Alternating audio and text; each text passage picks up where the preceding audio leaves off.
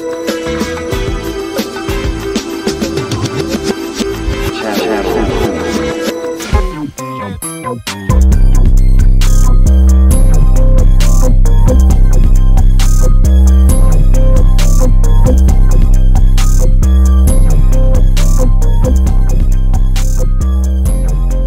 back to another KSPN episode. Well, folks, looks like LaVar Ball lost his mind yet again.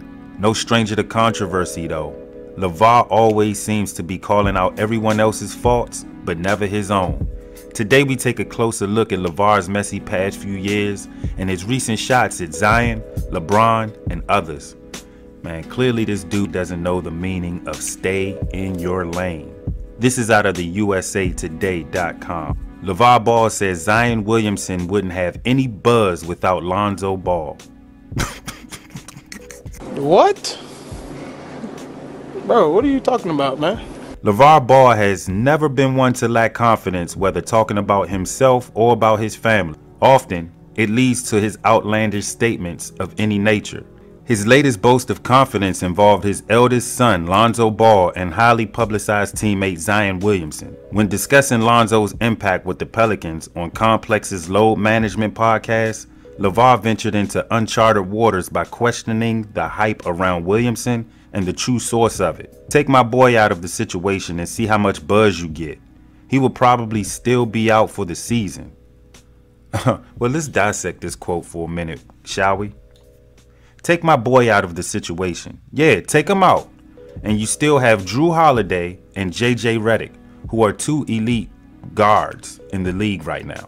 One needs to just look at what Williamson did at Duke to see how much hype he can create on his own.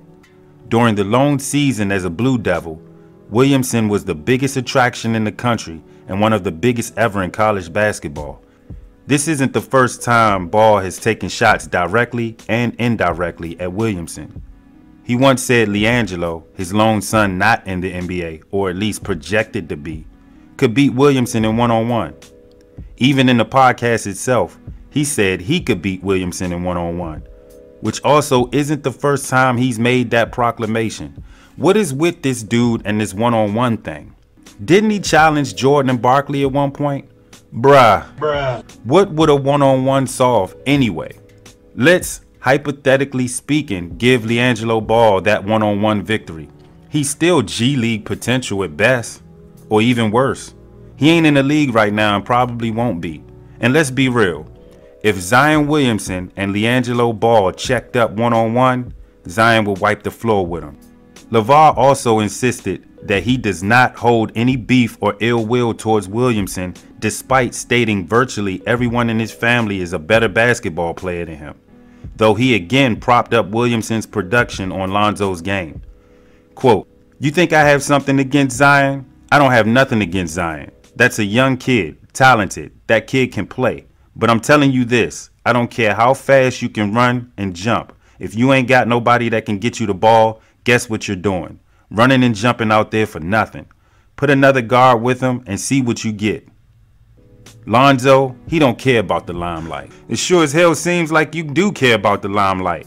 Hey LaVar, you ever heard about teamwork makes the dream work? You got two guards in JJ Redick and Jrue Holiday to give that dude the ball. Considering how much publicity Williamson has brought to the Pelicans and his son Lonzo, one would think LaVar would have nothing but good things to say about the number one pick. But alas, any good things about him must simply be because of Lonzo's impact on him, as this interview showed yet again. Check the stats with Holiday and Lonzo. You can clearly afford to sit Lonzo. Josh Hart ain't bad either. And again, you got Brandon Ingram and JJ Redick. Do you really need a Lonzo ball? In my opinion, him and Lonzo together has been great to see. No bull. The uh, lob passes from Lonzo, and Lonzo actually approved his jump shot. But he's no Jrue Holiday, and Jrue Holiday can put them numbers up. But it's a shame his dad can't keep his mouth shut. Let's not forget, as an NBA rookie with the Lakers, his playing time was limited by shoulder and knee injuries, and he was sidelined for much of this second season after an ankle injury due to those BBB shoes, and we'll get to that. He was traded at the end of the season to New Orleans in a trade package for Anthony Davis. But it doesn't stop there. On a recent Complex podcast episode, LaVar also took shots at LeBron James and Anthony Davis. This is out of ClutchPoints.com. LaVar Ball claims Lakers LeBron James and Anthony Davis not gonna last versus the Pelicans in the playoffs. AD and, and, and what's the name and LeBron, they not gonna last. Man, all you gotta do is double team AD and LeBron till they so tired. that somebody else beat you. Double team his ass. Very easy. I'll take the weakest person on the bench, and say double him every time. Well, if you wanted to throw gasoline on a flaming Lakers squad, you poured a lot of it. Whenever LaVar Ball speaks, it's as if the NBA is transformed into the WWE. The Ball family patriarch was running his mouth once again earlier this week. In usual LaVar fashion, he had more than a few controversial things to say, especially about the Los Angeles Lakers. One of the most attention grabbing statements he made centered around the Lakers duo of LeBron James and Anthony Davis. According to LaVar, it would be a mismatch if the Lakers faced off against Lonzo Ball and the New Orleans Pelicans in the first round of the playoffs. Not only did Ball claim that the Pelicans could topple the mighty Lakers in the series, but he also shared how they were going to do it. According to the outspoken Ball, all New Orleans would have to do is double team both LeBron and Anthony Davis. It's as simple as that. I disagree with you, bruh. If you're going to double team somebody, you double team LeBron. You don't want to double the both of them. I guess it's going to be a problem though when both Lakers stars are on the floor, as double teaming two players on the opposing team would almost certainly lead to at least one open teammate.